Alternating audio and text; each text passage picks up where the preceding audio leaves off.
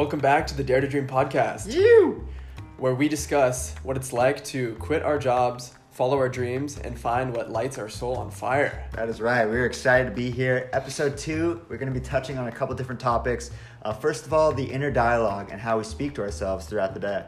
Next, we're going to cover the mindset shift that comes with being comfortable with the uncomfortable. So, changing how you think about discomfort and uncomfortable situations and moving towards those instead of running away from them. And third, we're going to get real deep and philosophical and ask the question is it better to live a life that is achievement oriented, where you measure your life based on how much you accomplish? Or is it better to simply measure your life based on how much you savor it? How much you enjoy each moment with family and friends, and how at peace you are with yourself. So we're very excited, and we are just gonna hop straight in. Let's get the show on the road. You. So my biggest takeaways from the last episode were talking about how you just need to get out there and do things. The most important thing you can do in figuring out what you want to do with your life is to just simply start. And not think about it, not overanalyze, just start and put yourself out there and see how it feels. Right. And when you don't know like what you really love or what what you want to do, where do you think you start with like making yourself uncomfortable, putting yourself in uncomfortable situations? Is it we were talking about like just when you don't exactly have the passion or um, you know you might be a very passionate person but you don't know exactly what you love and like want to put all of your effort into in life and at our age how do you kind of find that and um, figure out what what that is i think it's just trying things right? That's where you got to start. Yeah. try different things. Really trial by trial by fire too. It's you're going to try a bunch of different things and they're going to be uncomfortable. And i think that's maybe where we where we take it at the beginning of the episode today is Mhm. the importance of being uncomfortable. Because at least for me i always thought that as soon as i found my purpose it was going to feel good and i was going to feel motivated and inspired and that i was moving in the right direction and the stars were aligning right and while I definitely have aspects of that in little pieces, it's more of my inner voice saying, Why are you doing this? What are you doing? You don't know how to do this. yeah And it's a lot more self doubt and fear, like personal fear than I expected. And I think a lot of that comes from the fact that I no longer have a job title, I no longer have a salary. Mhm. And so you mentioned it yesterday. It's like every day we are starting from the bottom and essentially climbing up. We don't have that like checkpoint or like stepping off point of, you know, this is who I am, this is my job, and I'm just doing the day to day.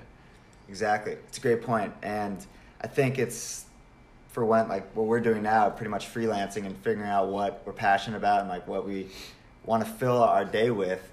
Um, when you don't have like a job to go to, to check in at, it's totally self motivation. And um, yeah, every day is a climb in multiple ways to better yourself and kind of put yourself in those uncomfortable situations and think critically about what you're doing. So it's physically a climb to like actually accomplish things, but it's also just a climb to make yourself motivated and feel good, right? Yeah. That's like more even more important. I think what we're kind of trying to get after is like right now is a time to work on ourselves. Like if you have the room, and we're very lucky that we you know we're able to try different things and um, able to explore this type of stuff. But you got to be working on yourself before um, before just looking at your kind of future and like success in terms of a job and like stability. You got to work on yourself and becoming the type of person that it's kind of goes to something else, but is worthy of like success in traditional terms, I guess. Yeah, absolutely. So, how I'm looking at everything is kind of like we are essentially a sword that's being forged. And so, how a sword is made is you have the quality of the steel that makes a big difference. And so, for us, that's the quality of our character, that's our moral compass, those are our virtues, that's what we stand for. And then you take really good steel and you throw it in the fire and you hold it in the fire. It's very uncomfortable. It's hot. It sucks. it hurts. You take it out of the fire and then you just beat it. You beat it with a hammer. and honestly, that's how it feels some days. Some days I feel like no matter what I do, I'm just getting attacked from all sides, just getting Totally. beaten down. But you repeat that over and over again. You hammer the steel, you put it in the fire, you take it out, you hammer it some more, and that's how you make the best swords.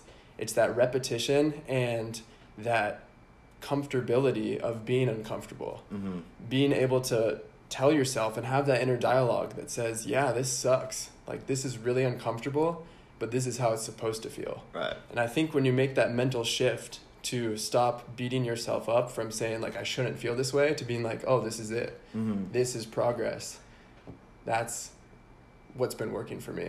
Big time. And like those moments where you overcome like being uncomfortable and how good does it feel? It's like the best thing in the world is when you have that feeling of like, I'm just gonna do this and like see what happens. Like, you gotta see what happens.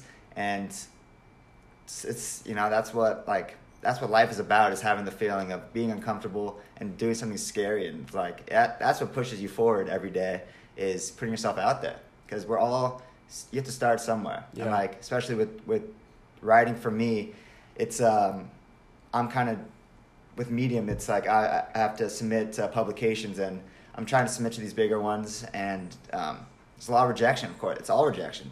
All of life is rejection, and putting yourself out there, and it's uh, it's you know obviously it's scary. It's like it's my work, and I'm submitting it to hopefully get accepted, and not a lot have. Like I've only had um, a couple weeks ago, I had one accepted for like a bigger publication, which was the first one, but um, had to like work with the editor on, editor on it a little bit and uh, critique it, and you know obviously positive criticism, but that's that's helpful. Like you gotta not be scared to put yourself out there and take rejection head on. Absolutely. Really just opening yourself up to getting criticism, being rejected, and being vulnerable in the sense where you know that you're not who you want to be quite yet, and you're willing to take feedback from different sources along the way. Absolutely. So, what are some things that you've been in your personal journey implementing to inspire you when you're feeling down? Like, where is that motivation coming from? It's a great question. You know, it's like we were talking about, just the uphill climb of every day getting up, and you gotta find motivation within just to even be your best self. It's not, um, you know, if you have a job, if you're going to nine to five, you have to find the motivation to be happy about it and make yourself do it, but also just I feel like it's you know at this age where we're developing who we are and who we want to be, our core values and everything. You gotta find the motivation to to work on yourself, and um, so throughout my day to inspire yourself, you gotta just have an inner dialogue. That's you're your best. Fr- you gotta be your best friend. Yeah. Like one of the best uh, quote that yoga teacher said is very inspirational. It said you gotta like imagine like a cheerleader, uh, yourself as a cheerleader, like in the stands, just in your head at all times, just cheering you on. Like no matter what, we get beaten down, and there's a lot of bad days that start bad, but you gotta you gotta just motivate yourself to get going. And like if you don't have a positive inner dialogue, then it's it's tough to find out what life is like truly about and really suck the marrow out of it. Yeah, I love that. Yeah, that that that I brings love up that a, answer the question. that that answers the question great. So it's not it's not watching motivational videos on YouTube. Ah, okay. Um, honestly, Like I don't. practical things. Yeah, I don't watch like a lot of videos. Um, it's like just doing what makes me happy. Mhm. Like writing is, of course, it's writing. That like that's what brings me to the present moment. And we get caught like just thinking about like mistakes that we made or just thinking about the future. But like writing is just a way to like really put my thoughts on the page and brings me to that day, to that second where I could think through like what I'm actually feeling, Mhm. and it honestly just like elevates my mood all the time. And working out is huge, of course. Like just going on walks, um, just moving. Mm-hmm. Gotta keep the train moving. Yeah. I think that's really important. Get the juices flowing. Yeah.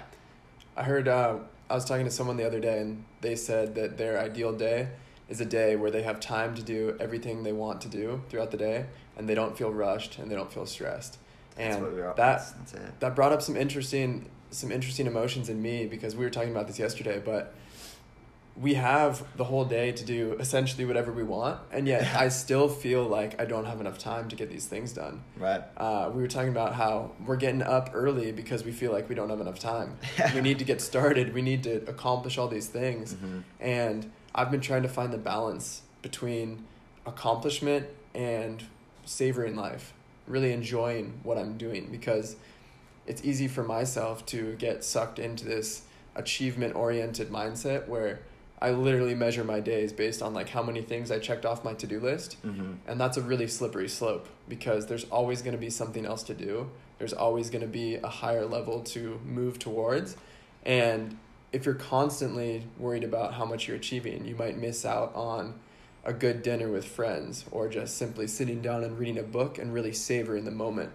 And so what's it what that has brought up for me is what is better? Is it better to live a life where you're trying to achieve as much as possible, you're trying to have the biggest impact on the world and other people, or is it a life where you savor it? You savor time with your friends, with your family, you savor the time you spend with yourself. Right. So, what are your thoughts on that? Is it some sort of balance between the two?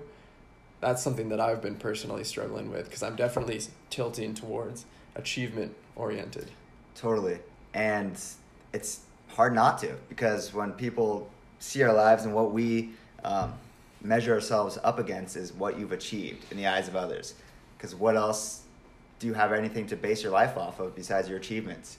If nobody knows you or anything, besides what you think of yourself. Yeah. So, what is better? Is it striving to do all these things and to change the world, or is it to be perfectly at peace in your own mind and your own body? And it is the happiest that I am is like traveling and just experiencing the world and everything out there. And that brings me like peace and I think you got to find the balance because of course we want to we aspire to do all these things and um, make something of ourselves and because that's like what motivates us we want to do these things but also it can be taxing to only strive to accomplish goals and check things off the list so you got to make time throughout your day especially to savor the moment do things like read and really just be there like be in that moment. And yeah that's you know i that's what i'm really this is like a good time for it actually. Like you know Yeah. we if you have the extra time like try to do things that make you they don't make you escape from the moment but really bring you there.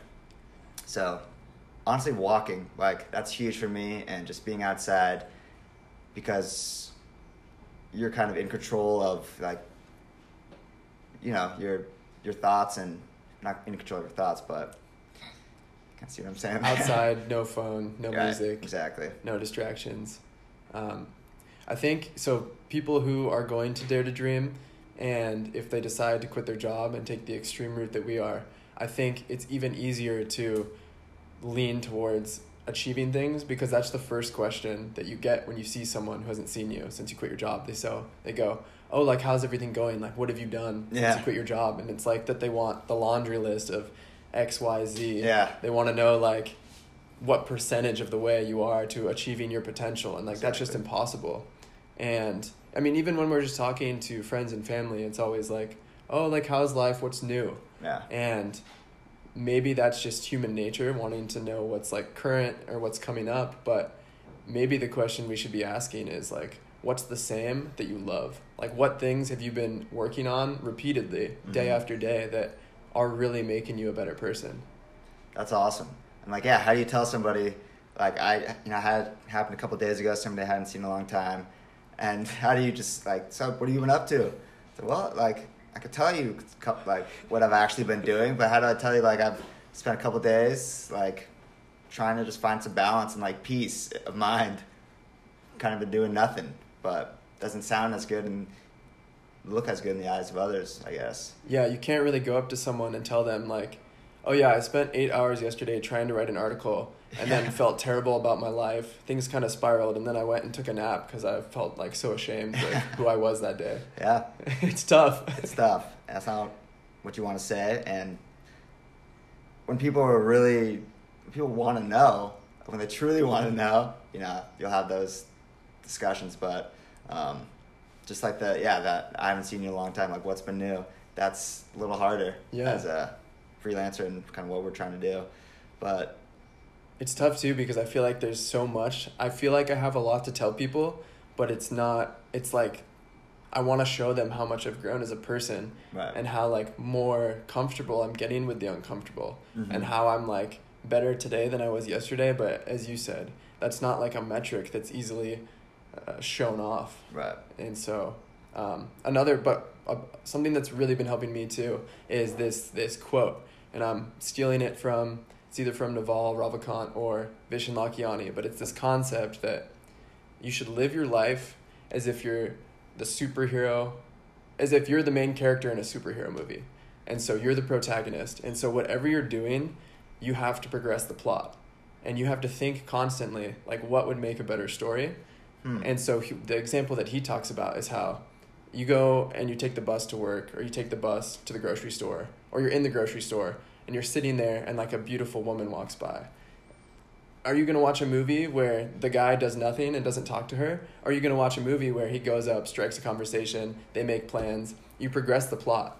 And so that's like the biggest thing for me is just no matter what what I'm feeling or you know how I'm measuring myself that day, just do something that progresses the plot and moves me forward because that's when the opportunities start opening up. I love that. That's awesome. and Um, who doesn't want to think that they're a superhero in their own movie? There we go. Beautiful. So, what do you kind of do to inspire yourself, like throughout the day, to motivate yourself to do these things? Like, how do you get yourself to go talk to a girl, or what's the inner dialogue in your head telling you? Yeah, I think the inner dialogue is super important, and maybe we can uh, maybe we can read that quote that you had. Yes. Um, we'll pull that up. So this is about Michel de Montaigne, who's one of my favorite philosophers um, in the 1500s French. Just because this the writer who wrote the biography on him, uh, Stefan Zweig, is one of my favorite uh, authors, and he kind of writes about these people in history who aren't really as well known as the the bigger figures, but they had to really endure serious hardship and they maintained a piece of themselves. That's like his main theme because Zweig lived during World War II and um, the whole, you know, leading up to World War II. So he lived through World War One and in Austria. So it's obviously just a tumultuous time, and he got through. Like he got through it. I mean, he committed suicide, but in Brazil. But he writing, you know, brought him the only peace of mind that he could find. So he was interested in these um, these figures that went through similar things. So Montaigne lived through the religious wars in France in the 1500s, where it's just the entire all of Europe pretty much was just up in war, like just destroying neighbors and like especially in France, there's Protestants and Catholics. And uh, so basically, Montaigne, this is about him. For Montaigne, the dialogue with the self is the highest level of art to be attained. In the freedom of the arts, let us begin with the one which makes us free. So everybody wanted a lot from Montaigne. He was um, he's from Bordeaux, France, and he really had he was being pulled from all angles, and he had to find peace in himself during this insane time in history where you couldn't live a normal life, obviously, and yeah, he had to have the find just how to motivate himself to actually be happy, and he uh, is credited with basically inventing the essay, but it's another thing. Yeah. But um, yeah, the, the highest level of art is the inner dialogue Mm. that we're. It's amazing that we are talking to ourselves throughout the entire day, all day, every day, for our entire life. Like, how do you find peace in that? And that's Yeah. what we're working at. And you said the times that he lived during were horrendous. And there's probably, you, you can't draw an exact parallel, but I mean, the times we're living in currently are tough. And so, how do you find the motivation? I mean, even if you haven't quit your job, you're still working. How do you find the motivation to get up and work from home for an entire day? Like, where do you get that motivation and inspiration from? And so, for me, going back to the question on like how my inner dialogue is, is I find that I am much more productive and happy and just content when my inner dialogue is very positive. And so I consciously talk to myself positively. I try and kind of amp myself up, tell myself that I am smart, I'm confident, I'm capable, all of those kind of things because one it makes me feel better and two like there's nothing good comes from beating yourself up. I think the worst thing that you can possibly do is tell yourself that the situation you're in should be going a different way because Mhm. like it doesn't matter you're in that situation it's Exactly. happening you have no control over how it's happening what you do have control over is how you talk to yourself about it Exactly. So if you're in a very uncomfortable situation and you're saying, this isn't how it's supposed to be, this should have been easier, like you're not good enough. If you were better, it would be easy and you'd be fine. That's not going to help you whatsoever. But if instead you're saying, this uncomfortable situation is exactly how it's supposed to feel. I'm supposed to feel discouraged. I'm supposed to feel like I don't know what I'm doing. And that's because this is what growth feels like. Exactly. And you got to take that and just say, I'm going to flip the script. Yeah. Like, I'm going to take this uncomfortable situation and I'm to try to thrive in it. And I will. Like, as long as I'm telling myself these positive things, you'll get through it. Like, we've been through unbelievable things in history as, as a human race. And we'll get through this time. But yeah, it's, that's a great point that you made that we are living through like unprecedented time and we don't know what the future looks like. Um, but we got to motivate ourselves every day to continue being happy and like continue striving for that. And it does start with the inner dialogue. I think it's huge. And um, yeah, honestly, the same thing. Just positive, like positivity. Yeah. Telling yourself that you are capable and you are you. Like you are unique and individual, and you have talents. Like we all do. Incredible talents. We're gifted, and I think yeah, more important than anything is this kind of goes back to achievements versus just how to tell people that yeah I'm at peace right Yeah. now. Like that's the biggest thing that has happened this week, and that's what really matters.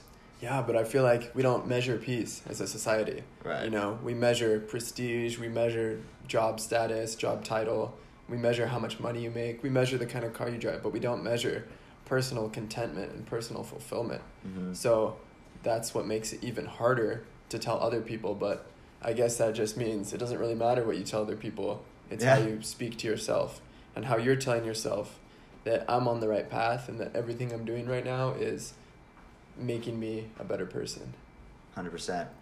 And You don't have to tell people everything. If if you're content with yourself, and you know what you're doing, you Yeah. don't need the approval of others. That brings up a good point, though. Something that we were talking about is how I think a lot of people don't tell other people enough of how they're really feeling. So we were talking about a group of our best friends. We're all 25, trying to figure out what we want to do in the world, and none of us have it figured out. But we don't share that with each other. Right. We, you and I have started because we're on this path, but you know when you get that call from your buddy who you haven't seen in a while, you're like, life is great. I'm crushing it. Things are going well. Yeah. You're never you're never really opening up and saying, I had an existential crisis Yeah. this morning. You know, then I cried for a bit and I cried and went to sleep. That's it. why I'm calling you. Yeah, And so I think maybe especially as guys. yeah, especially as guys, I think maybe opening up and sharing more of that can one be cathartic and help you. It just feels good to talk about that. But two, to just kind of, especially in the times where you're not seeing the people you want to see as much because of COVID. Mhm. When you go outside, everyone's wearing a mask. There's no human connection. So maybe now, even more than ever, is where you really open up and you let people in and you say, honestly, this is how I'm feeling. And then you talk about it because chances are they're experiencing something very similar. Right. And you can either talk about it and both feel good, or you can put up your shield and act all macho and, you know, talk about how great everything is. Very true. No, that's yeah. Honestly, it's uh, it's not easy to open up to people and tell them how what you're really going through. Yeah. and we'd rather smile and say everything's all right, but all the time, it's not. Like we yeah we feel something inside, and even just the the voice in your head, head like you could recall it saying like why aren't you telling them what's really happening? Yeah. like I have that voice. Uh-huh. We all do, and just like the best times are when you think something and you say it. Yeah. like exactly. just trying to get that that goes back to just being uncom- uncomfortable i would call a day of success if you like did something like that if you just divulged to to a friend or stranger if they ask for it if you tell them what's really going on like i'm Mhm. sure they'd appreciate it and kind of goes back to what success is but you know, that's the overarching theme here Yeah, those good days are the days where you have those challenges that come up and you have two paths forward. One where you're authentic and vulnerable, one where you're, you know, your same shitty self that's just to lie about how you're feeling and you you choose to share. right Yeah, absolutely. I think okay, another thing too. yes. One thing that I've been noticing is I feel like I'll get into these moods where no matter what happens, I'm essentially in this one spectrum of feeling. And a lot of times it's like grumpy and annoyed. And so like whatever happens to me throughout that day, it's staying in the bounds of this Mm-hmm. of how I perceive the world that day and I recognize it. So I'll be in my head saying, "Why are you why are you acting like this? Like why are you saying these things? You don't Mhm. want to say these things. You're just being annoying and grumpy. Like no one's going to want to be around you." And it's like at that moment when I finally hear that voice saying, "Why are you acting like this?" then I can shift it. Mhm. But oftentimes it's not until like the end of the day that I just sit down and I was like, "Wow, like I wasn't very fun to be around today." yeah. because I was dealing with all of this personal stuff. But I think that's the biggest thing is feeling your emotions and realizing that it's okay to feel those and then just like thinking about why you're feeling those. Once you can identify that you're in that like you'll never get out of that little range you're in unless you can identify it. And the second you identify it then you're like, "Oh, like I'm to stop being like that." That's huge. It's, you know, we have these emotions and these feelings all day and this inner dialogue, but a lot of times we can't trust it. It's like you're saying we're in this bounds of like, I'm to be grumpy all day and I could kind of go both ways, but I'm still to be kind of in a, a low mood. Um, and a lot of times when you recognize that, so yeah, I am in a low mood today, you, and then it's just like this bombardment of negative thoughts all day. You can't trust those thoughts. You have to tell yourself, I know I'm in a low mood. Mhm. And it's amazing that how often that happens and the next day you get up and like everything's changed and you're in a completely different you're in a better place. Yeah. And then you're just back to positivity. So I think it's yeah, recognizing your moods for sure. Recognizing if you're in a low mood, I shouldn't believe the thoughts that I'm having right now. And do something that kind of brings you some peace and because maybe you won't get out of that mind state but as long as you recognize that you are in it and you just shouldn't trust what you're thinking right now um, finding yeah finding the balance Mhm. yes Yeah. And it's so easy to get in that mindset to just feel that way. And everyone does it. So one one other thing I wanted to talk about, some interesting feedback we got from the first episode is that yes, we you and I were we're 24 and 25. We're at the genesis of our impact on the world and kind of our personal mission and traje- trajectory.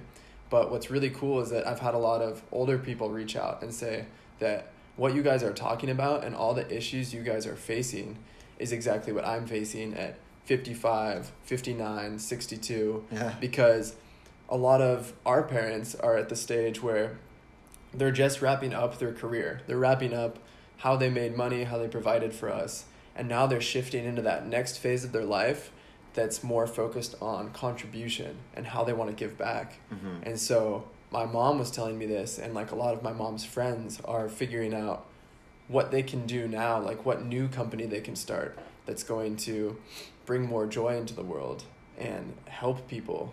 And so I just thought that was really interesting. I never really thought about it, but it's not that these situations come up at the beginning of your working life and that's it. Like these are going to come up along the way. There's going to be lots of transitions. And just being comfortable with the uncomfortable is how you are going to get through those. big time having the same mentality through the highs and lows that yeah recognizing when you're in these different states of mind and that you will get through it. But yeah it's very interesting that it doesn't this isn't the only time we're going to be having these thoughts. This Yeah. is just the beginning and trying to figure out who we are. That is a lifetime pursuit.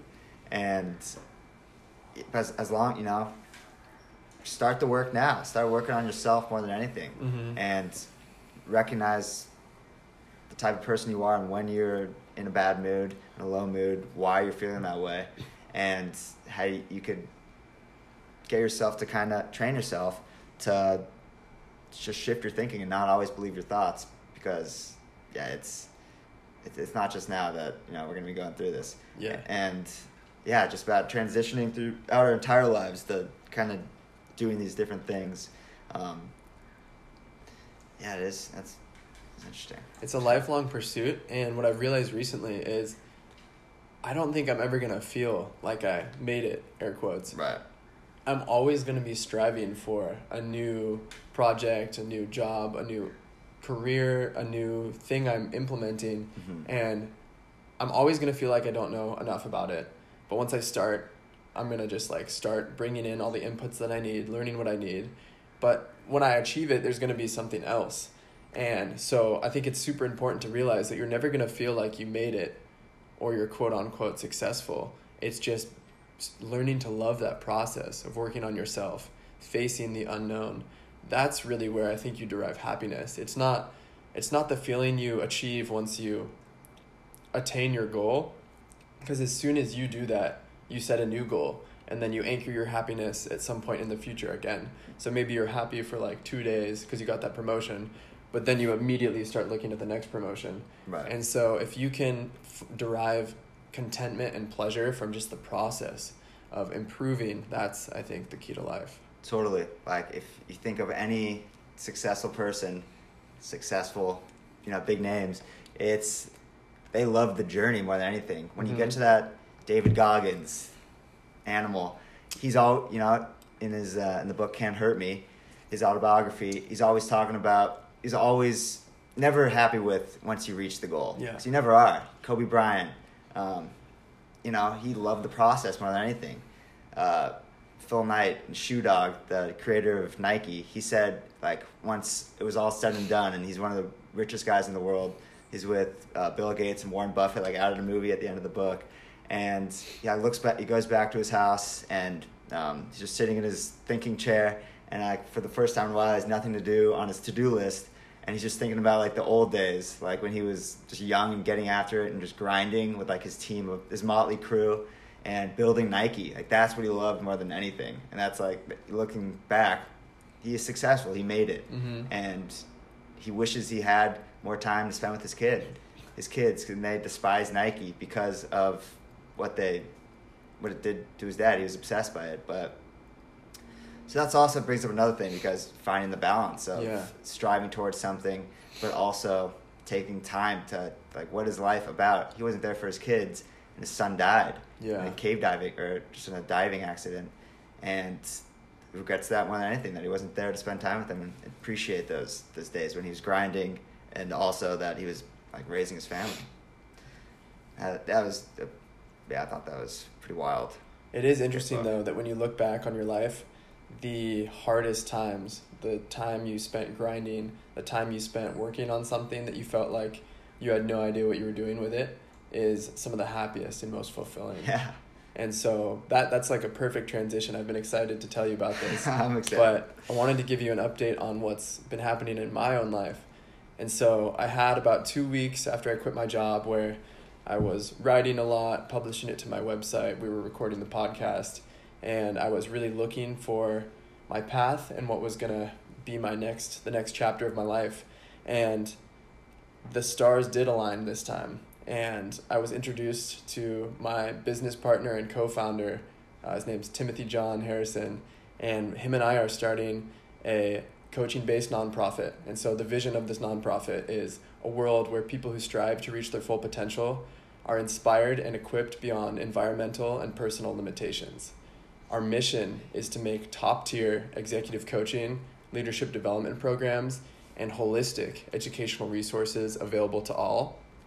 The name of the company, you're going to love this EPOG Academy. It's E P O G. It stands for the enjoyable pain of growth. wow. And we love that name because it just sums up everything we've just talked about. You Mhm. know, not knowing what you're like, not really knowing what you're doing, feeling uncomfortable, Mhm. feeling the pain, feeling the self doubt. But all of it comes together and it's the enjoyable pain of growth. That's what growth is. And so we're going to provide these coaching, this, this executive coaching to students in traditionally underserved, underperforming communities. And I'm so excited to do this because one, I'm obsessed with personal development and me me being able to have an impact in people's lives to improve their outcomes is something that I value. but it's going to be so amazing being able to start out in underserved, underperforming communities where these kids don't have access to a lot of the resources and opportunities that we had. And I truly think that I am a product of my environment and everything that I, the little amount that I have achieved so far is a product of my family, where I grew up, the resources I had, all of the love they gave me, and just the opportunities that were presented. And Mhm. so I'm beyond excited to start this. I think I know we're actually going to make a huge impact and change the world. It's amazing, man. Awesome to hear it. First time I've heard it. That's incredible. Because yeah, we like what we talk about often is using like what we've been so blessed to have as an upbringing and great family and people who are supportive in what we do. And a lot of, a lot of people don't have that. And that's like it's amazing that you're doing that. And I know it's going to be successful. And you know, I'm very excited for for what is to come with that. Yeah, I'm super excited. And it was so cool. Like, when I say the stars aligned, it, it really couldn't have been more serendipitous. So, I had a stranger reach out to me on Facebook because she liked some of the writing I had done. And the article I'd written was talking about my mission and my goal in life. And so she messages me on Facebook and says, Hey, I am taking a coaching class in San Diego with this guy who has like the exact same mission and vision as you. I'll introduce you guys. And so like we start, you know, just messaging on Facebook. It's a little weird, like never met this guy. And then we set up a FaceTime again, like a little awkward the first time, but we we end up just meeting up, grabbing some food and going to the beach. And like instantly we were just so connected because we both have we've had like different lives, but we have the same values and morals and how we want to change the world. Mm-hmm. And it's just been incredible. He's one of the most inspirational and eloquent people I've ever met. Like just being with him, he gives off so much energy that when he says we're going to change the world, I know it's true.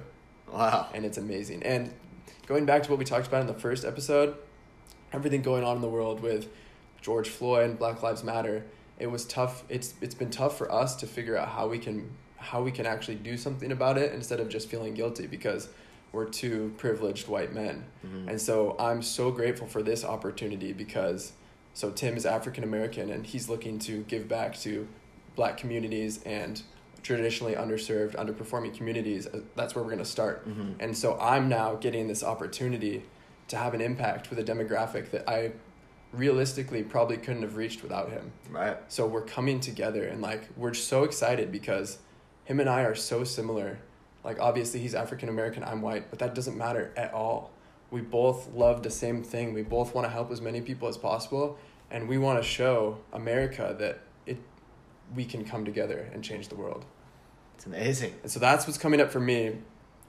Like just talking about feeling overwhelmed, uh, feel that constantly because we're we're we're we ju- we were just incorporated as a nonprofit on Wednesday, and now we're just trying to get a startup company off the ground. And so anyone who's done that, anyone who's read about it, knows that you're constantly drinking. You feel like you're drinking water from a fire hose. There's a thousand things to do, a million things to do, and for someone who's achievement oriented, it's tough because maybe I'll like I worked 15 hours the other day and got a lot done. Mm-hmm. But when you compare what I just got done to what needs to be done, it's less than one tenth of one percent. So that's what I've been struggling with, trying to figure out how to like feel good that I'm doing the right thing, that I'm Mhm. that I'm making progress.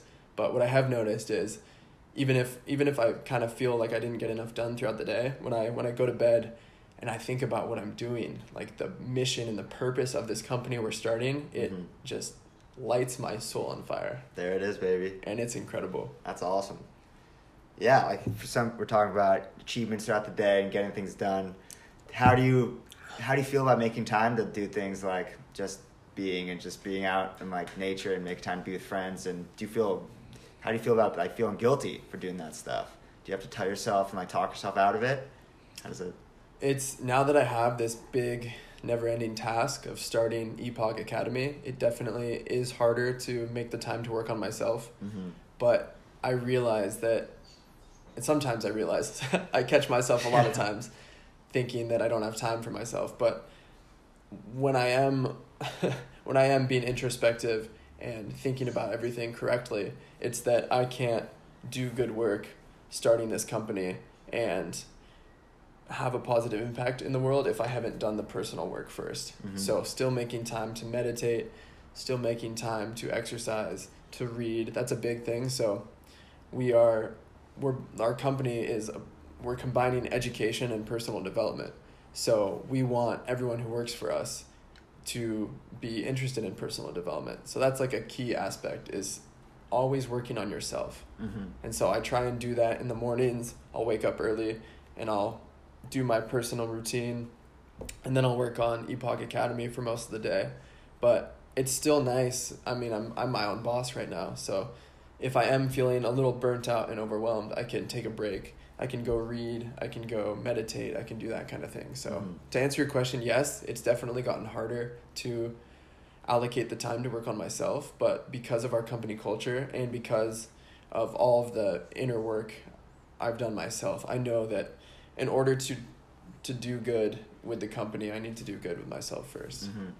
Yeah, it's uh, I want to say catch twenty two, but Yeah. the company is about like self improvement Mhm. and um, being your best, being your own best friend, and like yeah, there's a lot of people who don't have that training. It does Mhm. take training to Yeah. learn. You have to learn this stuff. Like we're not, you know, we don't just we're not born with um, the. I mean, I guess some people, but the intuition to know that you have to be telling yourself these positive things throughout the day to make yourself move forward, keep the train moving. Mhm. And it does take work, but um, honestly, that's incredible what you guys are doing. And I'm excited to see what happens. And it's amazing, inspiring. Congratulations. Can't wait to see what goes, brother. That's awesome. Thank you, thank you. I'm excited. It's gonna be a wild ride. It already has been. There we go. We'll get we'll get Tim on the podcast. Absolutely. Man we must. a dreamer, and I love it. Dare to dream. Yeah.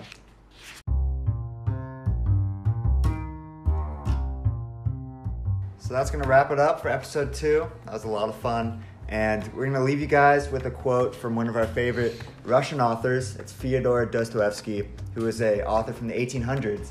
And he said, Never, never lie to yourself. Don't lie to others, but least of all to yourself. What do you really care about in love? Who are you? One of the very worst self murdering lies that people tell themselves is that they are no good and have no gift, have nothing important to say. So, somebody as influential as Fyodor Dostoevsky, who really did change the world with his writing, was wondering who they were and how they should speak to themselves. So, it's something you could always work on, and it's a lifelong pursuit. All right, we're live. We live, baby. Let's go. Oh yeah. All right. So where do we want to start? Well, just spent about the last couple hours trying to figure out the mic situation. It's two o'clock. We're here on a Sunday. Uh, pretty excited, very excited to have our first guest on the show, our man Timothy John. Um, but yeah, how we feeling, boys? Let's what So- we doing? One one thing to note is that we we wanted to start the podcast at twelve. That was what we were planning on, and we just had diff, uh, technical difficulty one after another. Yeah. And I think that's the biggest takeaway for us is that you have a plan and then you try and implement that plan and it's gonna fall apart. We we had a broken microphone. We had the wrong USB connector. We had uh, pure inadequacy on it for me in terms of being able to use the computer.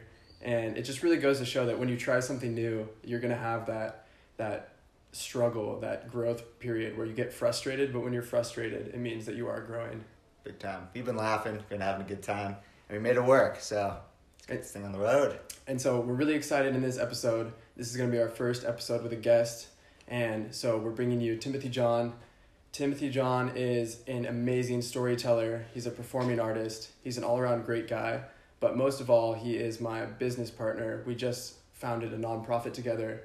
And he's just an he's just an inspiring person who is daring to dream in many aspects of his life.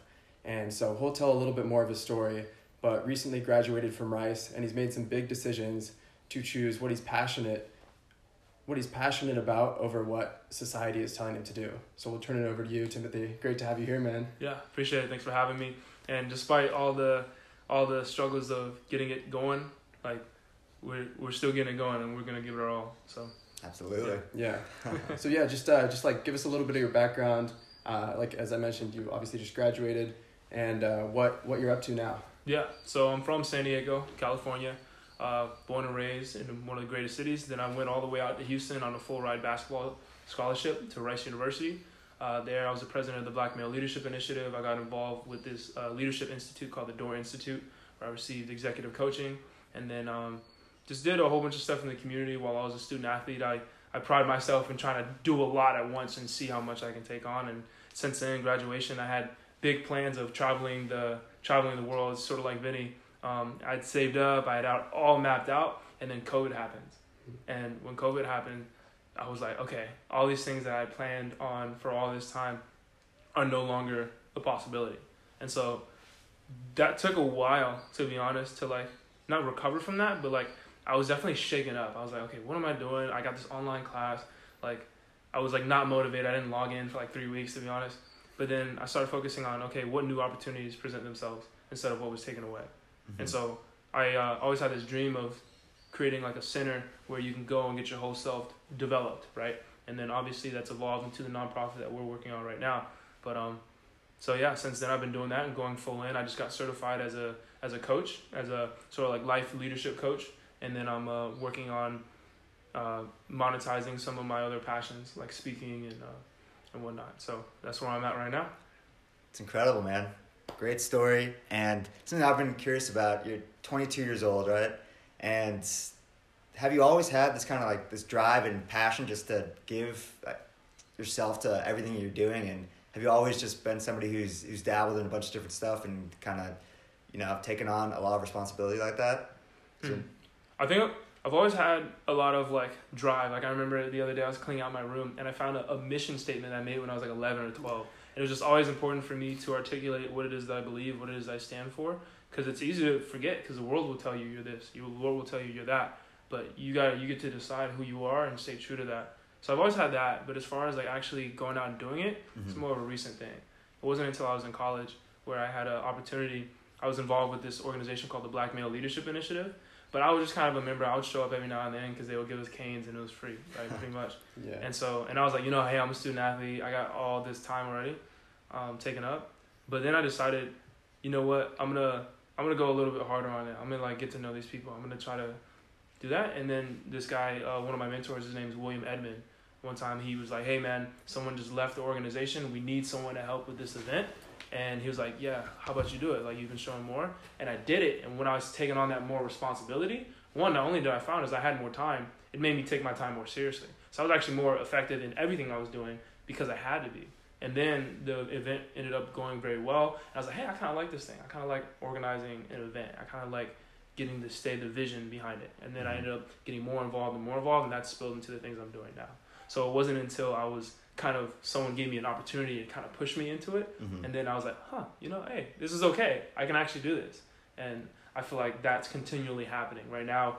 Starting a business, and I know starting chasing your dream is like, it's something where you really have to take that leap. And at first, you're it's a struggle, but then you're like, hey, okay, what else can I do?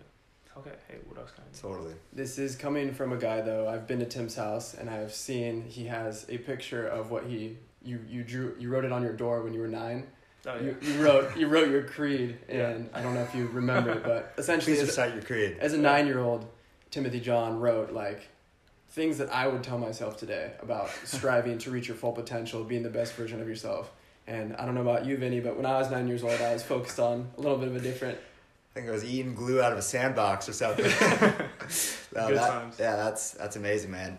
And something that me and Greg have been talking about a lot, and like we're just learning more and more, is taking that first step and how important that is to just get the wheels in motion.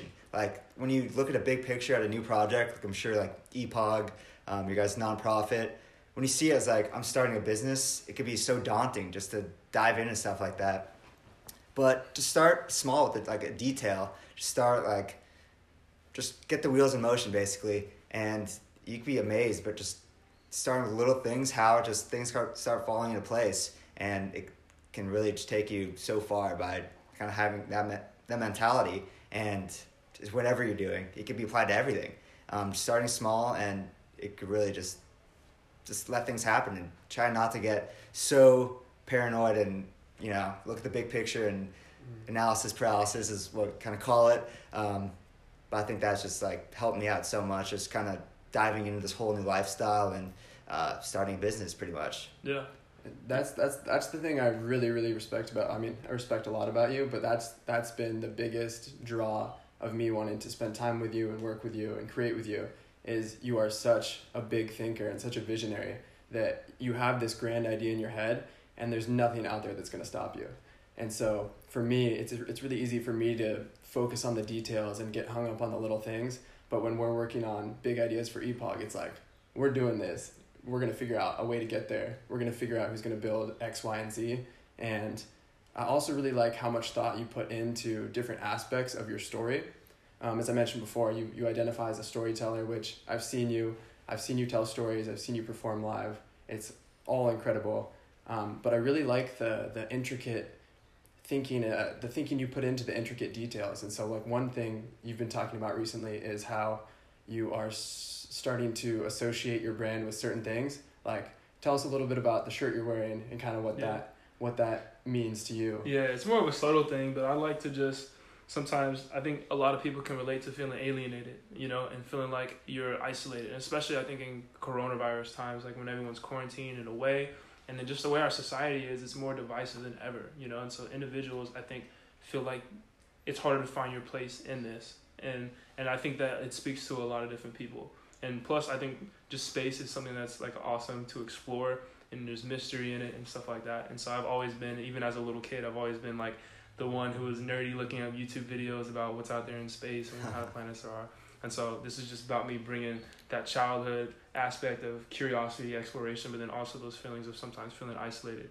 You know. and so for for those of you who might be listening instead of watching tim's wearing a, a purple tie-dye shirt but it has a alien Yeah. alien symbol on it and that was like your your identifying as it, it's be almost making it okay to feel alienated at times and that what makes you different can make you powerful what makes you different can be your superpower almost hmm.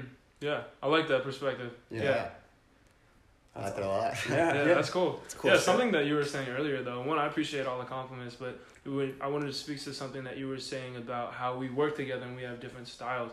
You were saying you get caught up in the weeds and I'm the big picture. But what I'm learning now is that everyone just has a different style and different traits. It's not that there's strengths and weaknesses, it's just traits that make up who you are, and those traits have positive aspects and then aspects that could be detrimental. And it's about learning what those are and it's about how do you capitalize that and how do you surround yourself with people who can see your blind spot so for me i'm big picture big idea yeah let's go do this but sometimes i'll run over some pitfalls that are important to know and so you need people who are more in the weeds and the details to be like okay hey we're going to take over the world but what are we going to do about this right Right. and at the same time what you were saying you appreciated was like sometimes you're here right here and not seeing the big picture and that's where I think I shine right there. And so I, it's been awesome having both of those perspectives. And then also all the other people who have contributed to building EPOG with us has been like helped us make it to where we are now and where we're where we're headed. Yeah, and so one one more question I have for you is just you're doing very big things, very unusual things for a 22 year old who just gradu- graduated college. Attempting big things, but yeah. Uh, you're doing them, man. You're Doing doing them. And I just wanted to ask you, especially in the theme of daring to dream, what are some of the big things? Obviously, the the nonprofit starting that is huge, and that's a big proponent of what you're daring to dream in. But what are some other avenues of your life that you're you're you're taking a path less traveled and you're doing something that takes a lot of courage? Hmm. I think, I think honestly, I think one of the most courageous things that you could do is be yourself. In a world that tries to put you in a box, in a world that tries to tell you, you know, you can't say certain things, you can't do anything. It's just be authentically yourself. But then at the same time, being authentically yourself doesn't mean that you just are one way. And I think a lot of times people will put themselves in a box in the name of authenticity. It's about I think that people are constantly changing, constantly waning up and down. You know what I mean? Like how we were coming in, we were frustrated. Putting this light here, we closed the door, it got hot, and we started sweating, and that's how we were. But that's authentic in that, but then also staying authentic to the optimistic aspects of our nature. Like no, we're still gonna get it, even when it's hard. But being honest when you're hurting, being honest when you struggle with something, and especially as young men. I think in 25, we're supposed to have it all together. We're supposed to be like on that right trajectory, and all three of us taking a path that's like off that. a lot of mm-hmm. times people are like, "Whoa, hey, what are you doing?" You know, and then at the same time, there's a level of respect in that too.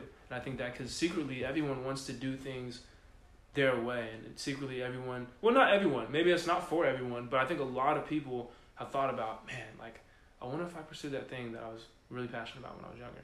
And Right. we decided that we weren't going to ever ask ourselves that question. Exactly. Takes taking the leap of faith and really throwing yourself into something unknown, and ultimately, it is about being your most authentic self. And that's like just been that's opened the floodgates basically for me. Like when I left my last job and pretty much put my full time into writing, it's like wow, I I've never even gotten like this close to knowing this part of myself. Hmm. Like when I started writing, it was kind of just like a snowball effect. I was writing about what I was going through, the experience, Mhm. being as vulnerable as possible, and that's just like kind of snowball just keeps going, and I feel like I'm kind of I could be my best self, and and that's my most authentic self. But the question I have for you is kind of, do you ever feel like there's pressure to be that person that's different, or that's not almost fitting in? Is the pressure to be that authentic person that's like just a leader and doing all this like courageous stuff? Do you ever feel like you want to just like disappear for a little bit? That's that's very interesting you bring that up because like pretty much my whole life I was like that. So obviously you guys can't tell, they can't tell because I'm sitting down. I'm six eight, right? and I'm dark skinned and I'm a lot taller than all of my family members, even in my own family. So I stand out when we're walking together. Like okay, one of them is different than the rest, right? and so like even since a young age, people could tell I was tall for my age, and I would get looks all the time.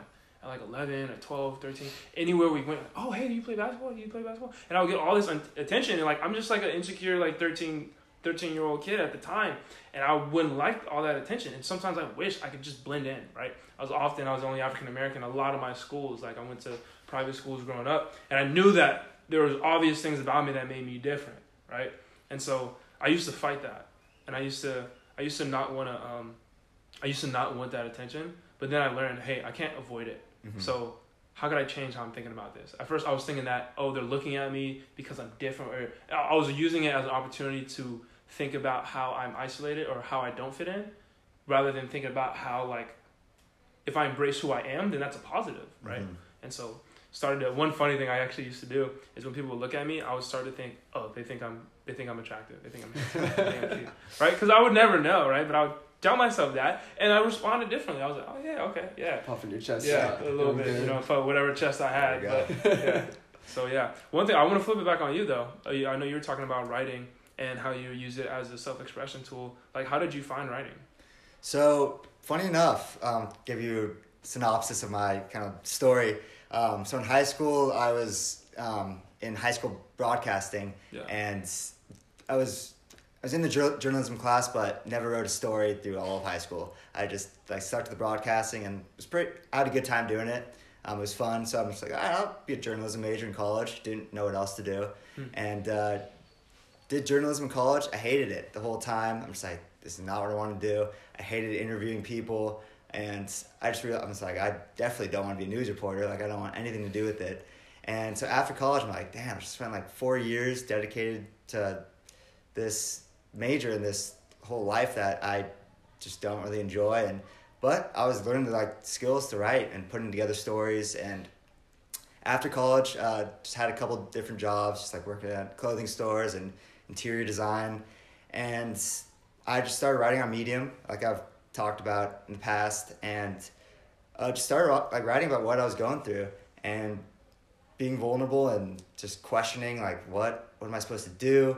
And I also found that after I go on trips and like on trips, I really enjoyed writing about those trips, the travel writing. Mhm. Like, wow, like if I could do this, like this would be like this is what I want to do with my life. What about what about that writing though? What about that is what makes you feel like you come alive? Yeah, it's a great question. I just love the creative aspect of it. Um, just in journalism, I felt like it wasn't very creative. It was just writing a story about a person, current events and stuff, and I wanted nothing to do with that. But then I started just describing like my travel experiences and what it, the looks, the look of a place, the smell of a place, Mhm. just like the feel of being there. I just love to capture that essence of like a, a new city, and I love more than anything just to be in a new city and just like cruising around with my camera, Yeah. snapping pictures of people and just the culture and just kind of trying to capture that vibe. Mm. And I found just like so much joy in writing about that. And then, so my plan was to go to Japan and uh, teach English and then do travel writing on the side, but that'd be like my main focus. And so, yeah, like you were saying, when coronavirus happened, it's just like, damn, well, that's that's not happening now. Like, it's gonna be at least another year and a half or whatever.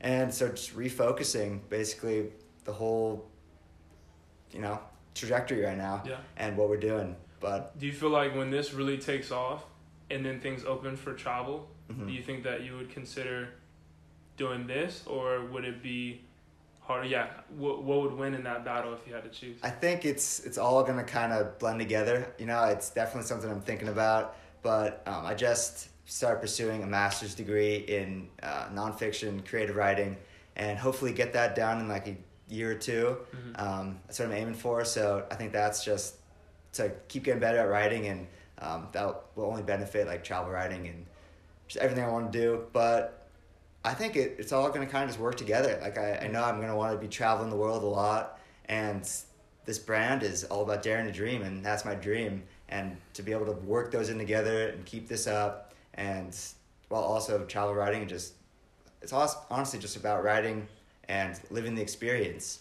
Like I've, I've said that I don't live to write, I write to better understand living. Mm. That's like kind of what Mm. I live my life Okay. by because you know like writing is what I love, but why I love it is because it's an expression of life, and I find like just so much joy and, and the beauty of every day and really living and spending time with my best friends and so that's I love writing about that kind of stuff. Yeah, and that's awesome. yeah, That's awesome. long winded, Yeah. but What about you? Uh, let me let me. I just want to say yeah. one one thing on that real quick is that what I think is interesting is you talk about how you studied journalism and you were doing all these classes and learning these skills of interviewing people that you didn't really enjoy and you didn't really know if you were going to utilize them. And so when you graduated, you felt like, damn, I just wasted, not wasted, but I didn't, I didn't spend four years learning what I was supposed to do maybe. But now, now you realize that when you do find what you're really passionate about, that it was directly correlated to the journalism, and that was like, those were the steps giving you the tools in order to become who you needed to become, and that just is really resonating with me because I just wrote an article the other day about how, for me, I was using personal development as a coping mechanism almost for for working jobs that I didn't like. I I was working an entry level job when I first graduated college, and I had so much energy and ambition and drive, and I wanted to just put that into my job, put a dent in the universe, and actually like make people's lives better, and I wasn't able to do that there. So I I figured that I could change myself faster than I could change my job, and so I Mhm. took all that energy and I I put it back into myself, and I started reading, writing, meditating, really working on myself, and now that I am here three and a half years later and I quit my job to start a personal development company with you, Tim, it's just crazy that I was I was searching for my passion and my purpose the whole time and yet it was right there in front of me. It was hmm. what I was doing every day when I had free time.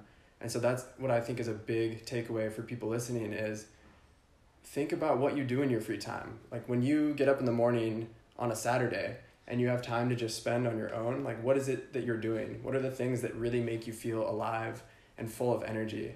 And think about how you can turn that into more of a way of living than just focusing on, you know, what's going to make me the most money at first. Yeah, I think that's I think what's something that's key that you said there was you were already doing the things that you feel like were your purpose, and I mm-hmm. really think that I don't know why we do it this way, but we we use the language you got to find your purpose, and I think that I think that's the wrong way to think about it. I think that a useful way to think about it is you decide to live on purpose. You know, everyone's born. No one has to be born, but at some point you got to make a decision like, okay, I'm gonna live on purpose, and what that means is I'm gonna strive to do the best that I can and, and make an impact, right?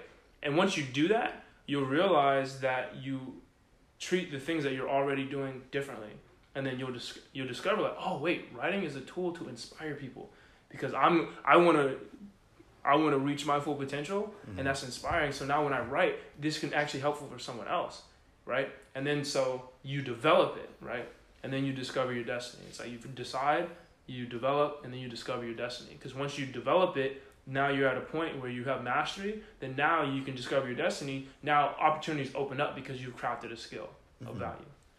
Totally. And I completely agree that, you know, I think everything happens for a reason. And like I said before, like, I thought that journalism was like, oh, I just wasted four years of my life doing this. But I 100% knows for a reason. Mhm. And everything we do is just a stepping stone and just taking it kind of a day by day by day and focusing on what you're doing now. And, you know, that's, that's all you really got to do. Just focus on today. Like, I'm a big proponent of like every day is to be utilized and every day is beautiful. And yeah, I kind of think about what you're doing and, you know, everything's a stepping stone to kind of the next next best thing. And once you decide, once you just, even if it's the wrong decision, once you decide to do something and put yourself out there and start honing those skills, that's, and you start becoming more authentic and honest about what you like, that's when the world just opens up. That's how I met you. I would never have met you if I wasn't in an online class that required me to post my mission and my life purpose and what I wanted to do to a group of strangers on Facebook. That took a lot of courage on my part, and that's how we ultimately got connected. And as soon as you are honest and authentic about who you are, what you want to do, what you enjoy doing, and the people you want to be around, it's like it's like the universe or some some force starts conspiring to just bring these opportunities and open these doors in your life. And that's what Yeah. I think has been the biggest eye opener for me. Yeah, yeah, and I think, and I know, I like a lot of times we like thinking of things in terms of like a destiny and God and all that, but also studying psychology, I realize it's true on a lot of different levels. Like we have this part of our brain called the reticular activator system, and it's the reason why when you drive your car around, Mhm. you see different models of your car, like all the time. Like Right. when you first get your car, it's not that as soon as you got that car, everyone else started getting the car. It's that now it's relevant to you because you're seeing it every day. You need to find it in a parking lot. So what happens is when you think about your purpose and you think about those things, that same mechanism in your brain now identifies things that are going to help you. That's why setting goals is so effective because you tell yourself and your subconscious, "Hey, this is what's important to me," and so it starts to find resources. And then you'll think about, "Oh, wait, I already know someone who's doing this. Let me reach them. Let me hit them Mhm. up." Right? Or it's like, "Okay, my goal is to then be healthy. Now I'm driving around. Oh, I'm hungry, and I see the junk food spot I used to go to. I'm like, ah, nah." Because your brain is now tuned, that's not going to help you to your goals. So it's actually very practical and it's even scientifically backed to like the best thing to do is to set your goals and set a high vision because then you're going to tune your brain to the highest thing possible. Like why would you not do that? Mm-hmm. It's a great point. I some like goal setting. I was kind of telling you about this earlier. It hasn't always been my strong suit. Mhm. I think partially because I was scared before to think about that big of a picture. I was Mhm. scared even to look in like a year in the future. I'm like, ah, like I, you know, I'm not Yeah. loving what I'm doing right now. I don't even, I can't even imagine what I'm probably gonna do the same thing. Yeah. Um, but once I like started asking myself the, like the hard questions, like what do I really want to be doing in a year? And it was always I always had in the back of my mind traveling, writing is becoming more and more what I want to be doing. And when I like just kind of stopped kidding myself, I was able to dive all in. And but yeah, goal setting is is huge Yeah. and definitely something that um, it does like hone in to what you know you are. Uh, I don't know what I'm trying to say here. Yeah, no, it's all good. Something you said earlier is uh, you said you had all these fears and whatnot for setting them. Where are those fears now? Um, honestly, it's been changed a lot since now that I, you know, I've accepted that this is what I really want to do. I Mhm. dare to dream and put my, put everything I have into this new lifestyle of going after what I really want. Now I'm able to see the future with like um, as a blank canvas, and I'm really able to create whatever I want. And honestly, it's just like once I changed my mindset and saw my future as that, it's things are just like happening in our lives. I feel like just naturally, like we creating this publication together on Medium, where called the Dare to Dream publication now, and for some reason, like in the beginning when I started writing on Medium, I just didn't really think of making making my own publication.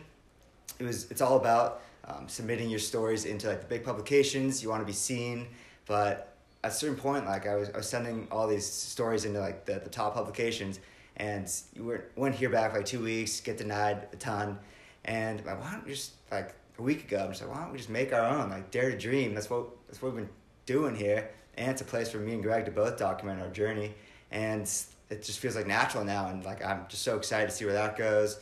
And things just kind of are starting to fall in place when you open up your mind to like what can happen once you stop kidding yourself, pretty much. One thing that I wanted to say that's been interesting is it taking pieces from what you guys both said is one the importance of writing goals and the importance of figuring out what you want. And Hmm. it's easy to say just go sit down and figure out what you want, but in today's society it's actually pretty hard, I think. At least it was for me personally to figure out what I want because you have Netflix telling you you want one thing, you have movies telling you want another, you have the internet and all of the news saying you need, you need, you need, you need to buy all this stuff. Hmm. We need external things to fix us. So you have that aspect, and then you have social media that's constantly bombarding you with images of people who look like they have perfect lives or this new gadget that you need that's going to make you feel more comfortable or be better at X, Y, or Z. And so it's honestly pretty difficult to figure it out what it is that you want with with all of these external things impacting us. Mm. And I bring this up, I'm trying to take it full circle because there's there's one thing that I really do want to hear from you, Tim. And it's I'll give you a little background on it. So so Tim is making this this mini series called Devices. And it's it's and correct me if I'm wrong, it's a mixture of spoken word and music and storytelling. And I'll, I'll just let you speak to it. That's probably best. No, oh, yeah, no, no. I wanted to just what you brought up Yeah. though. yeah. I think that was a very interesting point about how technology impacts how you decide what it is that what it is that you want. Because a lot of times people we we're more focused on our limitations than our opportunities. So that when you remove a limitation, sometimes people are like, "Oh, wait, I haven't thought about it this far because all this time I had this thing that I was doing that was keeping me from pursuing this arbitrary dream or goal. But now that it's gone, it's okay, what do I do? yeah. And so seeing things like algorithms that show you what you've already shown, if you're trying to change, it's just reinforcing old patterns and old behaviors. So that's a that's an insight that I hadn't thought of, but I think that to bring it full circle about devices is just a series. It might end up being an album, wink wink. And uh, uh, it's just about technology, not just technology, but just a lot of things in our culture I think just aren't set up for us to win.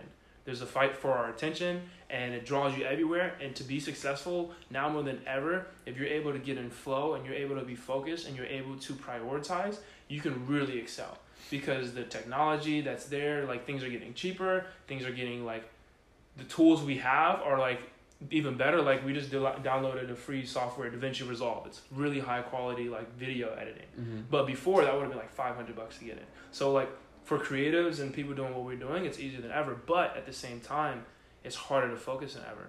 And so I know when you quit your job, you don't have to you don't have to clock in at this time. You don't have lunch at this time. You don't have deadlines. It's all on you.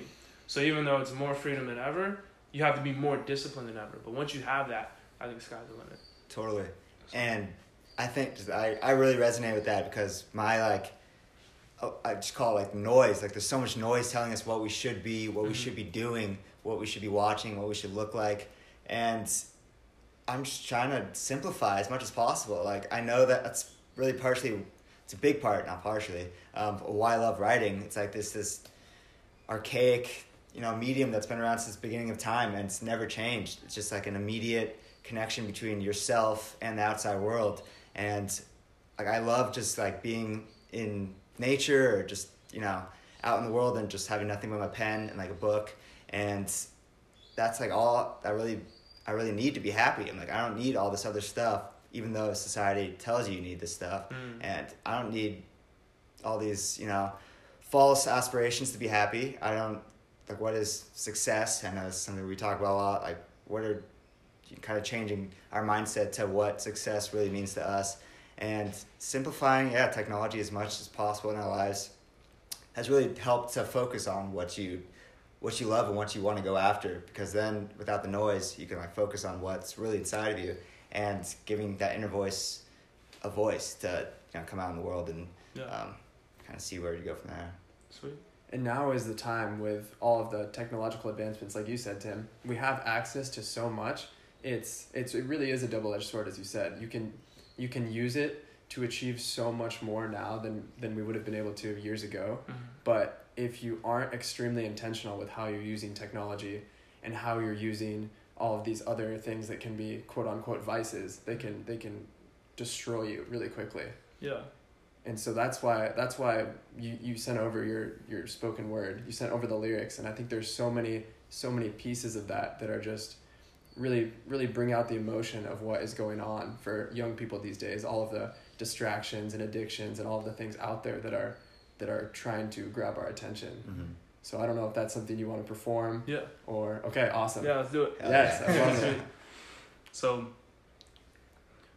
fighting to be focused, multitasking is bogus. This phone that I've been holding, remote control my emotions. Hopeless, nope, it's just gonna be difficult. Flooded with distractions, anhedonia, I'm miserable. Dopamine hits, they happen unpredictable. So we get addicted to scrolling, and it's intentional. Plus, we think it's free, but the fee we pay is attention, minus any suspicion because we don't pay attention. Our focus is so divided, they're hiding their true intentions, multiplying their business. The news feeds off of tension, misinforming the public with bias disguised as wisdom, confirmation bias supplied by algorithms. Not to mention, just re-downloaded my Tinder, swiping, swiping. Ooh, match. Now I'm sliding in her mentions, but if they get to tripping, we just start swiping again because it's hard to be content with all these options. We don't never gotta pick or make decisions, but it's awful cause we hardly make commitments. I'm convinced that we're just products of these products that we're purchasing. I'm honestly addicted to the feeling. Makes me feel like I'm the man, so I'm back at it again, and I'ma really buy my business when you go on my LinkedIn, but I be putting up a front, only show you what I want. I'm subconscious about my life sometimes, I don't feel like I'm enough, man. I swear I'm just gonna unplug, but I don't. I call my bluff, cause I'm scared of missing out, cause it gives me some connection. Plus, I'm trying to get more clout, social currency.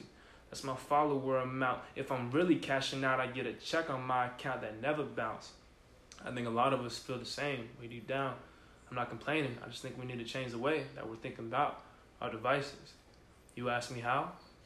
Sitting on the couch, the time ticks and it talks, but when's the last time you went outside for a walk and left your phone inside, just you, yourself, and your thoughts? Because usually that's when I find that lately I'm feeling lost.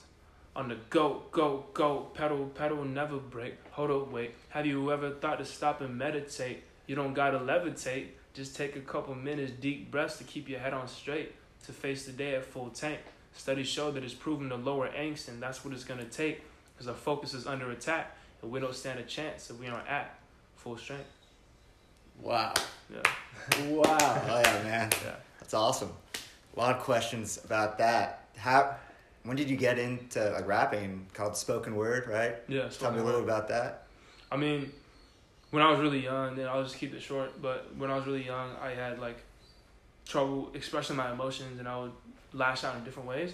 And I just found that when I wrote, particularly in rhyme or poems, I was able to express myself, and I felt it wasn't that I need to be heard. I just needed to express myself fully, and I could do that on a page. So regardless if I had someone to talk to, regardless if I knew someone would hear me, I knew that if I articulated it precisely, I could then put it out there. But then being a kid and being a guy, I gotta call it raps. But I really it's poem, it's poetry, it's, Mhm. Mhm. and so I, I my style kind of goes in and out from rap and poems.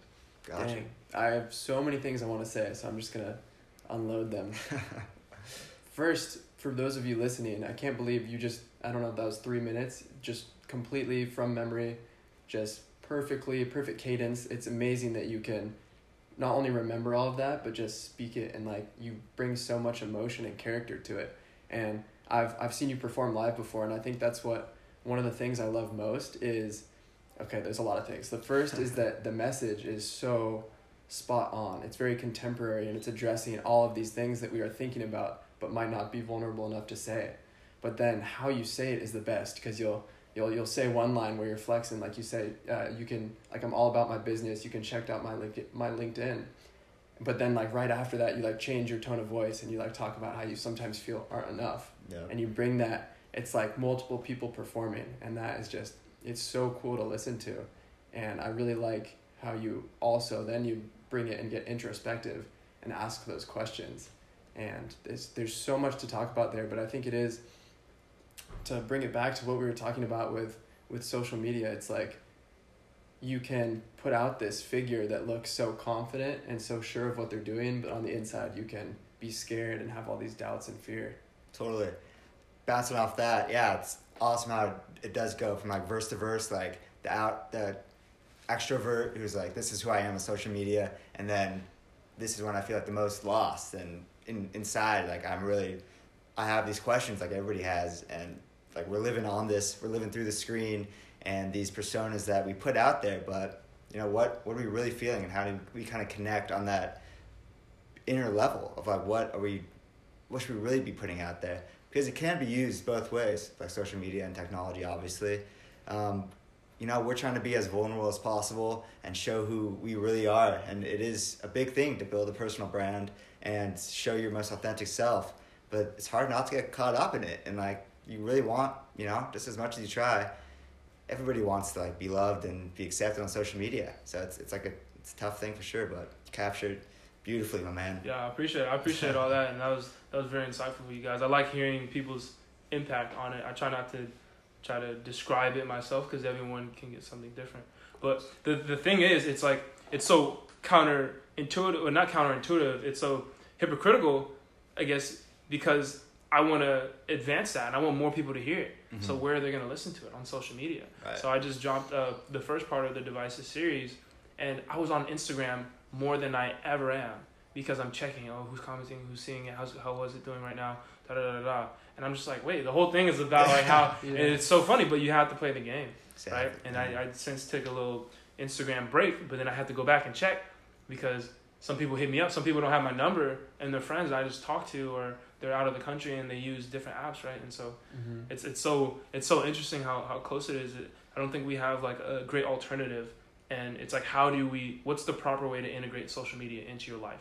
Right. You know and especially when you throw on the business part like where's this podcast going to be watched right online? So i can't i can't tear down social media as this evil thing it's not. It's mm-hmm. not. Especially cool. not during covid i've connected with friends the fact that i know what my high school friends are up to on a daily basis like that's cool perhaps right? Totally. And i mean it's it's what introduced us but i think one yeah. i think if i had to pick like one aspect of your spoken word that i like the most is that well there's two things. One is i think it's hilarious how you like work in the like oh research shows like x y and z. Like i love that because you studied psychology and you and i are very into personal development and being evidence based i loved how you slid that in.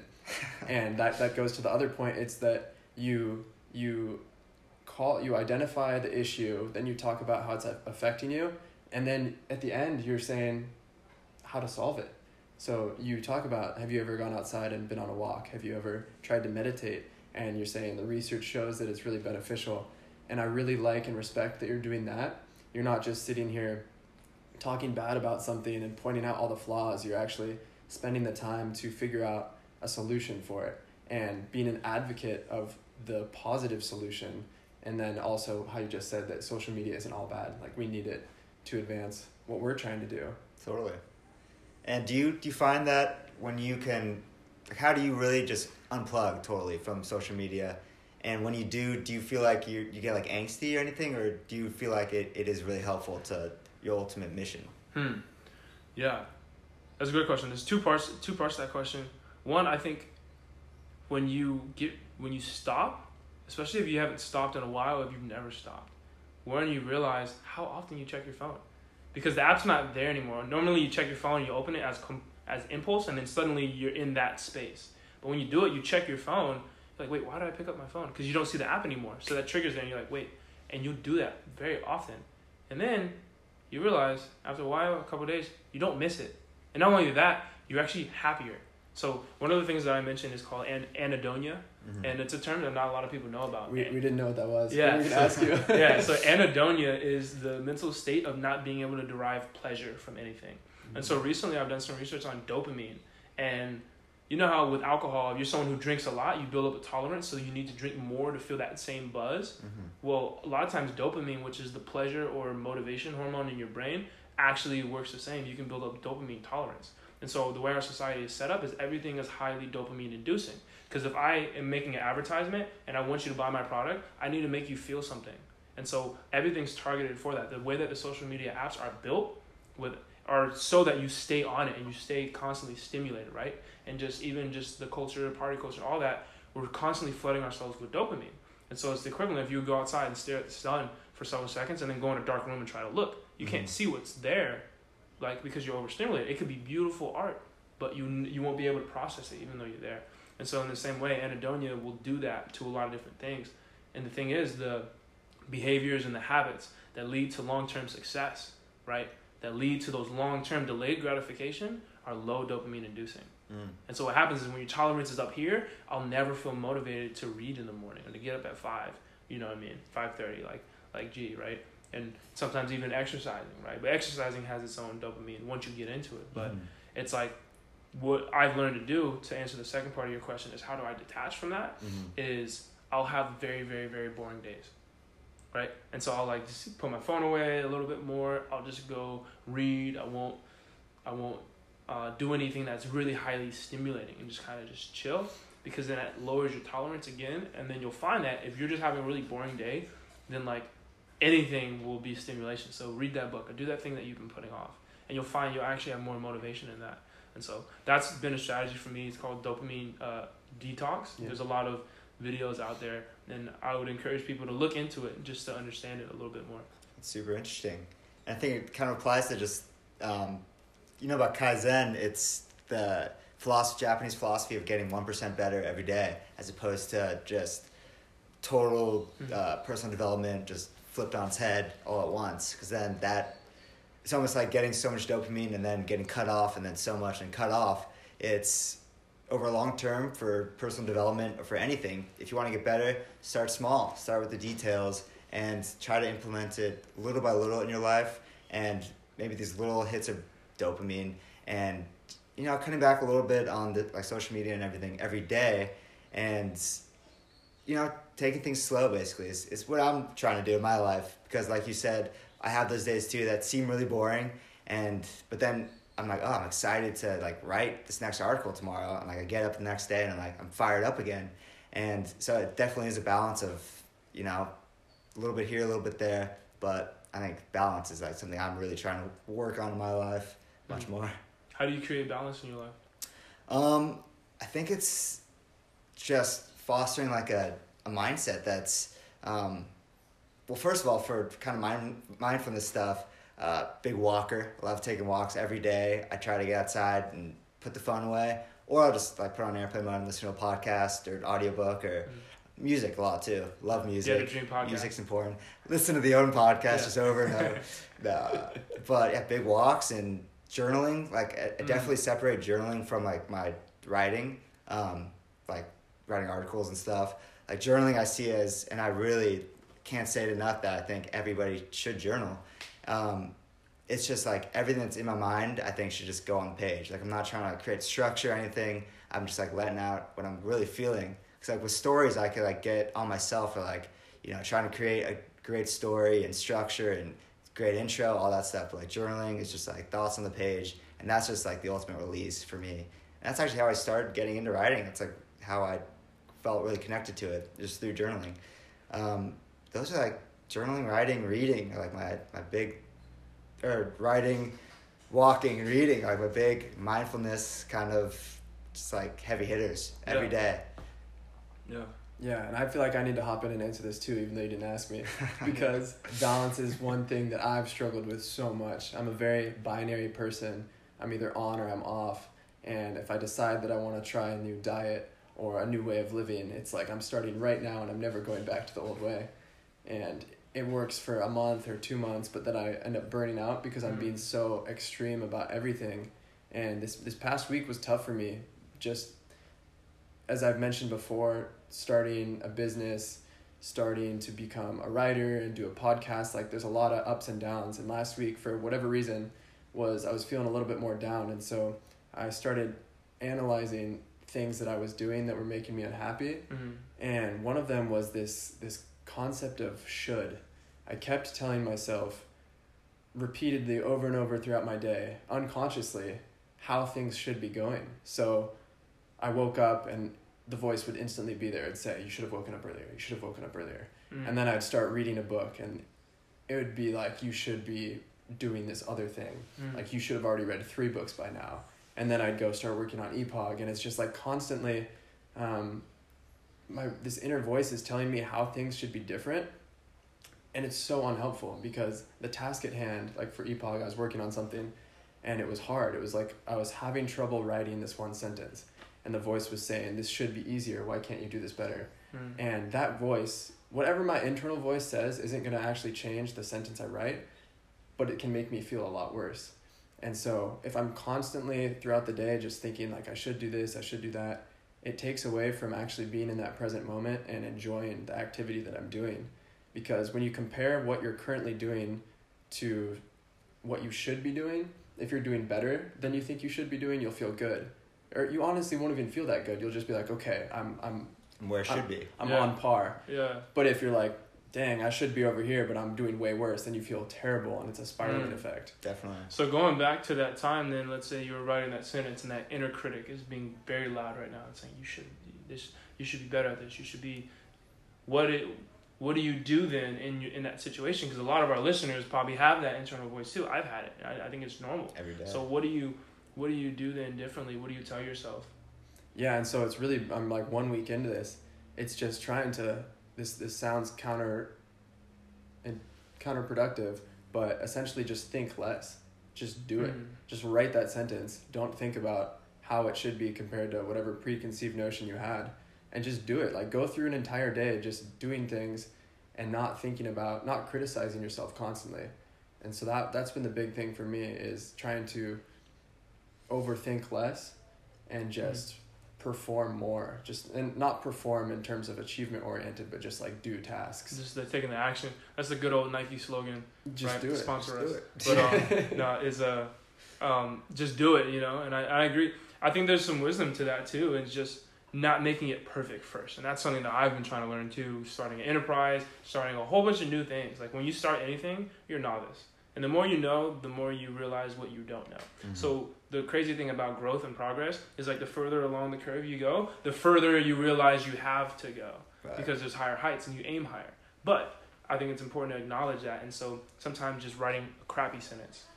Because then now all you have to do is make a crappy sentence better. That's easier than writing a perfect sentence, Yeah. right? Yeah. Writing a crappy sentence is easy, and then making a crappy sentence better is easier than that. So when you break it down into steps like that, I've found for me, it's helpful to just, okay, you know what? I'm getting caught up right here. Let me put something out.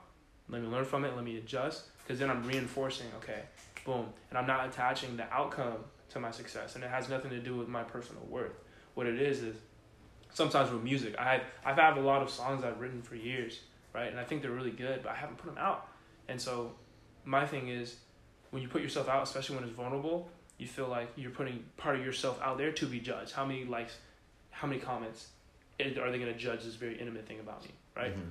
But instead, making the success be that I put it out, that I spoke my truth, and that I did my best.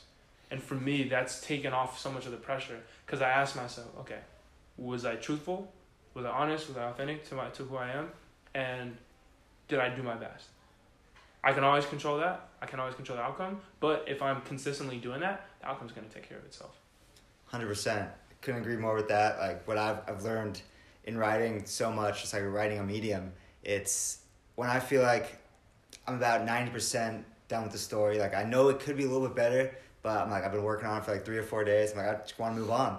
There comes a certain time where I gotta just put it out there. I know I, I gave it everything I had. I said what I wanted to say, and it feels like me. And it's not mm-hmm. my control what how people are gonna be affected by it and a lot of my stories that like I've tailored to these big publications, and I think they're gonna be like huge hits. Yeah. Like the ones that don't do very well, and the ones where it's just like where I enjoyed about the ones the stories I enjoyed writing the most. Where it was like the story about the backpacking trip was like my most successful one. Mm. Where I was just like I just loved writing about like the experience and the essence of being out in nature.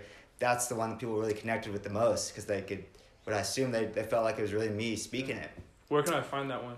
It's all on Medium. Um, it's all on my website too, vincentvanpatten.com. Okay. But uh, that one is called "The Stillness of the Forest Brought Clarity to My Soul." Okay, there you go. Shameless plug. I love Yeah. I like that. Wow, plug. yeah, I got to read it after that title. There we go. So, But it's all all about just just starting. Like, I just now initially for like stories, I just throw like whatever thoughts. It's basically like journaling. I just throw everything on the page, and then it's just like editing from there, and it kind of yeah, just grows. Just And refine. Yeah. with with everything we do, I think it's Mhm. huge. And people can really tell. I like what you said is be honest, authentic, and truthful. And do your best. People can tell when you when you're doing that and you're bringing that to the table versus someone who's almost trying too much. They're trying to do too much and be someone who they who isn't authentic to them. You can you can really tell just as human beings if someone is coming with a authentic story.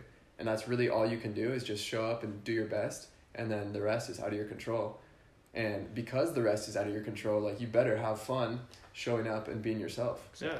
Yeah, and then that's the thing that the one thing that being a student athlete has taught me is that like 99% of the time that you spend is practice. Like we practice, practice, practice, lift, lift, lift, prepare, prepare, film, film, travel, travel, travel. That's the bulk of it. The very slim level is you actually playing the game. And then an even smaller component of that is you winning the game, right? And so just think about it, it's this tiny, tiny, tiny sliver of winning, and there's all this of process. And so that's why you hear cliches like trust the process, you gotta love the process. Mm-hmm. But think about it away from the cliche. You're saying, okay, where am I spending my time, right? If I'm only gonna allow myself to feel happiness when we win for a brief moment, because you have another game two days later, you only experience this much of the happiness, right? And so if you're loathing the process, then that's gonna impact the outcome. But if you learn, okay, to love it in practice, you know, okay, I gotta go. I'm gonna. There's gonna be. I'm gonna work super hard. I'm gonna be enthusiastic. I'm gonna cheer up my teammates because when you cheer others up, you actually get more energy. Mm-hmm. And when you make it in the process, then this whole thing, regardless of the outcome, is now where you're deriving the pleasure from, right? That's kind of where I got the name EPOG from, the enjoyable pain of growth. Learning to embrace that, that growth process, the painful part, it get, came from my sports background. But then, then you have the wins and losses. What happens is when you're loving this and you're going hard in this, you're actually going to increase the amount of wins that you have anyways. Exactly. And you look at all the top athletes, and um, it's all about the process. Like, I, I, I think I talked about this in the first podcast, but David Goggins, um, Yeah. just an animal. Uh, you could go over his accolades and whatnot, but he basically, one of them was he set the, the world record for pull ups, and he was just saying, like, he did it like four times, he did like 5,000 pull ups or something in like a day. And uh, he had to do it like four times, but like once he actually achieved it, it didn't even really matter to him. He, like he, he could really care less. He was just looking to already the next accomplishment that he was Mhm. going to go for because he loved more than anything. And what just changed his life was the process of getting better Mhm. because he had he took so much out of him to become who he wanted to be, and it was such an incredible process that he is somebody who cherishes the project process more than anything. Yeah, one one thing that's interesting that you brought up, I actually randomly found a, a David Goggins clip on Instagram yesterday. So it's not all bad, right? But then also like the fact that he did like those seventeen thousand push uh, pull ups and then moved on Yeah. right away. A lot of people were like, "Whoa, hey, let yourself feel happy," Mm-hmm. but he, that's what he's doing. Yeah, The uh, pursuing the next thing is what makes him happy. It's the it's the process of a goal, and then bringing in psycho- psychology too. Like your brain produces dopamine when it realizes that you are progressing towards a goal, not necessarily when you attain it. When you attain it, mm-hmm. you get a quick burst. That's Right. it. But what it is is, as you notice you're getting closer, your brain's like, oh, we're getting there, we're getting there, we're getting there, and you actually start to enjoy it more. That's when you get momentum. So actually, it makes sense. You actually experience more pleasure when you have that goal. That's why it's good to have like a big overarching goal, so you always have that process, and then have benchmarks so that you know that you're getting there. And that's the kind of the practicality behind goal setting. I think a lot of people just think it's like "Oh, it's cool. Some people do that. It's like it you actually experience more pleasure neurologically speaking if you set it up like this, and that's the way that you're perceiving what you're doing. Yeah, and having a goal, it doesn't necessarily need to be something you achieve. You should set big goals that are so audacious that you might not achieve them, but Yeah. it gives you a direction to work Yeah. towards. It gives you it's it can be your guiding light almost as you as you become a better version of yourself. You're moving in that direction. Mhm. And I really like what you said about how like when you achieve your goal, you might have that instant hit of dopamine. You might feel good for a couple days, but then immediately once you achieve that goal, you're going to set a new goal. It's called goal posting. So you're not happy for very long because once you get that thing, you set your sights on something else that you need or want. And then if you don't feel happy until you get there again, you're just going to have these brief hits of happiness versus if you can shift the whole process of working towards that goal as the Mhm. part that brings you happiness, then you're going to have it all the time. Yeah. And it also takes failure out of the equation too. Because if you're like, okay, all of my success is based on who I'm becoming, did I tell them the truth and did I do my best? it's okay to feel upset because if you don't, but you you're ups, you're only upset if you don't do one of those things. If I Mm-hmm. wasn't authentic, if I kind of like try to make myself sound a little bit more impressive than I Yeah. actually am, right? Or if I, um, I, I could have done better, right? Then a lot of times you could be successful, but not having done your best. That's not a good recipe either, Right. you know? Because a lot of times winning can be detrimental, right? Because we think, oh yeah, we got this. But as long as you got these three things, that's best. And then if you fail, it doesn't matter because okay, did I do these three things? So it takes it takes all the anxiety away from like winning and losing, and winning won't make you soft, and losing won't make you bitter, right? Mhm. It's just like okay, what do I do? Like, and just having something external from the process actually like affords you the space to fail, to fail. I love that. Yeah. Totally. And that's just like, you know, for, for everybody listening that en- enjoy the process of trying to find what you're passionate about. Because it's like when you find it, yeah, you found it. I mean, it's a lifelong pursuit of finding what you're passionate about, finding what you really love. But enjoy the time to take, enjoy the time to question who you are and to think deeply and to really simplify your life to try to figure out what you ultimately want to do and what brings you the ultimate happiness. And I found that's really being your most authentic self. Like I think you guys definitely agree with that. Like that's what makes us truly happy is knowing that we are doing what we are giving everything we have that is you know that we feel is who we really are. Mhm. That's what brings us happiness. And to take the pressure off yourself, like that's huge. We put so much pressure on ourselves that we had to find our life's purpose. Take the pressure off and really just try to think about it more with an open mind. And sometimes it's what you never could have imagined comes in your life, and that's what takes you on this entirely different route. So take the pressure off, and you know, be open to all that could happen. That's something that I need to tell myself every day. is Yeah. take the pressure off. And what's really helped with you and I, Tim, working on EPOG is that we had that conversation about how no matter what happens, it's all positive. No matter the outcome, we are successful already because we're we had the courage to declare this big dream we wanted and we also are having the courage to work on it every single day. And so no matter what happens to EPOG Academy, us becoming better because we're working and learning all of these new skills Mhm. we're successful already that takes a lot of the pressure off and if that's that's something that i need to tell myself constantly and that i think especially in our society with all with all of these demands on us is just be be nicer to yourself be Yeah. easier on yourself Do you think that- off. Do you think that having some anxiety or some negative emotion associated with not achieving what you set out is ever positive? Or do you think that that's something that we need to remove from the equation to lower the bar of fear to start things? Or do you feel like, yeah, how do we how do you handle the both? That is a great question, and I think, I think fear is good. Like we we talked about this like in the last podcast. I think that fear is motivator. Fear drives us, and it's often when we're the most scared is when we know what that's what we're supposed to do. Um, you're about to perform on stage, and you're scared,